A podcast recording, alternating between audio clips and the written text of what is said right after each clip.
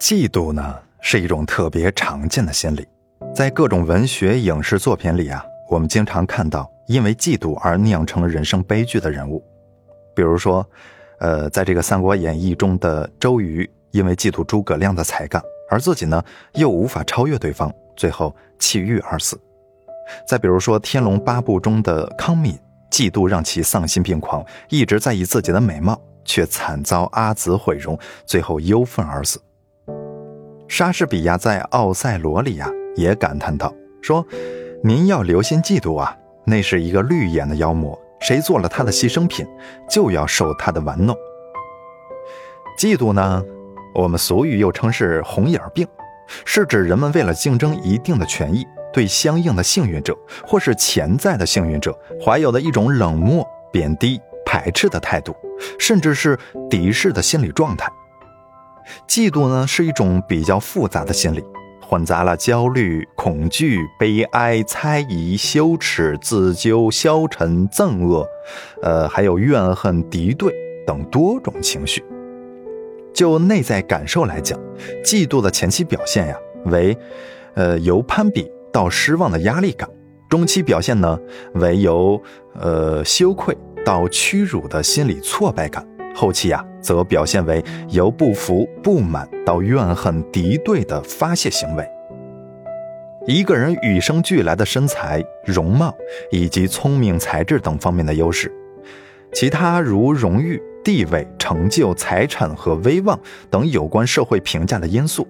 其实都容易成为别人嫉妒的对象。简单而言，一个嫉妒心强的人，天生就是一个极易被引爆的炸弹。别人的各种优点不会引发他的欣赏和钦佩之情，反而会使他产生大量的负面情绪，引发他的攻击性和破坏心理。那说了这么多嫉妒的可怕之处，那嫉妒心是如何形成的呢？其实啊，人人都有嫉妒心，只是强弱程度不同而已。按照精神分析的理论，嫉妒心强烈的人通常是由不良的母婴关系。或者说，亲子关系造成的。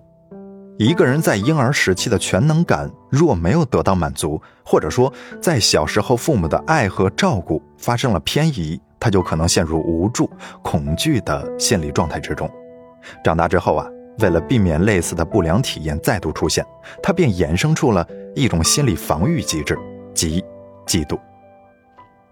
在善妒者的心里，有一种别人的优点。或者优势会威胁到自己的价值的逻辑，这种逻辑形成于婴幼儿时期，在他们长大后呢，基本进入无意识状态，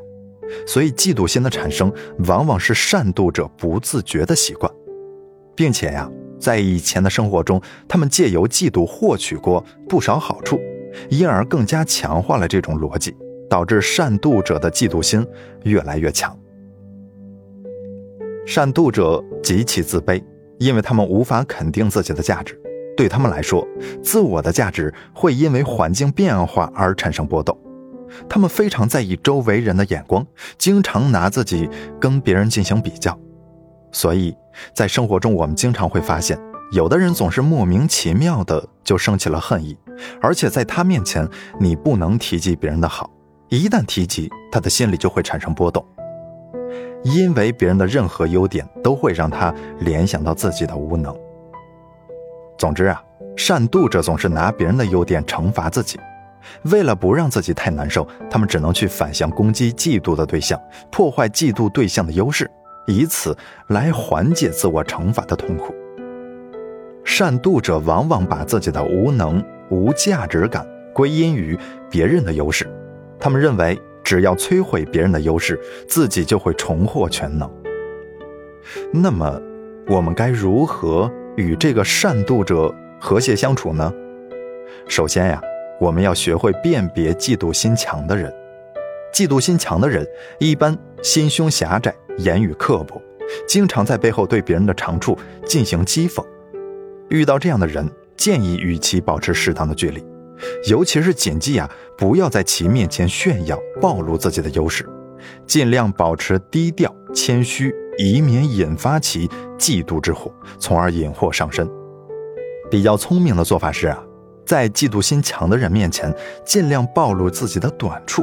这样会让他们找到安慰，以免使他们心理失衡。当然了，最好的办法还是与其保持距离，避免深交。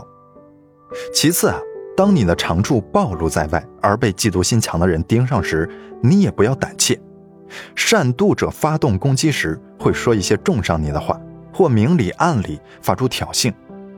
你要明白，他们之所以这样做，目的就是让你难受、栽跟头，以缓解自己的无价值感。他们发泄的攻击有多猛烈，他们的内心就有多煎熬。此时的你一定要保持冷静淡定。你越是冷静，他们越是拿你没辙。你若完全无动于衷，他们反而会对你产生敬畏之心。如果伤不了你，他们转而就会更加怀疑自己的价值。俗话说呢，不遭人妒是庸才，若遭人嫉妒，那说明你很优秀。所以换一个角度来想，你完全可以将别人对你的嫉妒当做是一种最好的赞赏。当然了，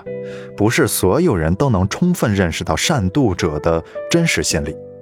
在善妒者的攻击下，有些人呀还是中了招，沦为受害者，使善妒者的阴谋诡计得逞。比如，当善妒者发出“你哪里哪里不好，你哪里哪里都很差”之类的信号时，有的人由于内心不够强大，于是陷入了自我怀疑之中，变得恐慌而不自信。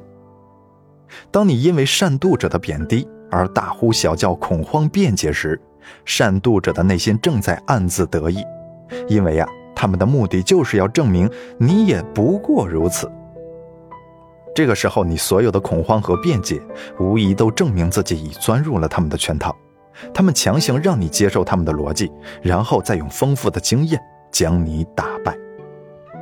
那些内心足够强大的人。会像抖掉雨衣上的水珠一样，将善妒者发过来的贬低信号从容地抖落在地，绝不让自己沾染任何污水。他们清晰稳定的自我价值感，就是那件具有保护作用的雨衣。最后啊，对付善妒者的最厉害的绝招，大概就是以子之矛攻子之盾。善妒者无法控制自己的攻击情绪。当他们伤害不到别人，反遭别人奚落、嘲笑的时候，这种攻击就会指向自己，从而加剧他们的无能感。不过呀，最后这一招建议慎用，就算是无辜遭到别人的嫉妒、陷害，若非忍无可忍，不必置其于绝境。那些嫉妒心强的人，未必能够意识到自己的这种心理会产生多大的隐患。他们中的大多数只不过是将自己活成了嫉妒这一不良习性的奴隶。众生皆苦，正因为了解了嫉妒背后的心理机制，若是再遇到嫉妒心强的人，就最好慈悲对待，因为懂得，所以慈悲。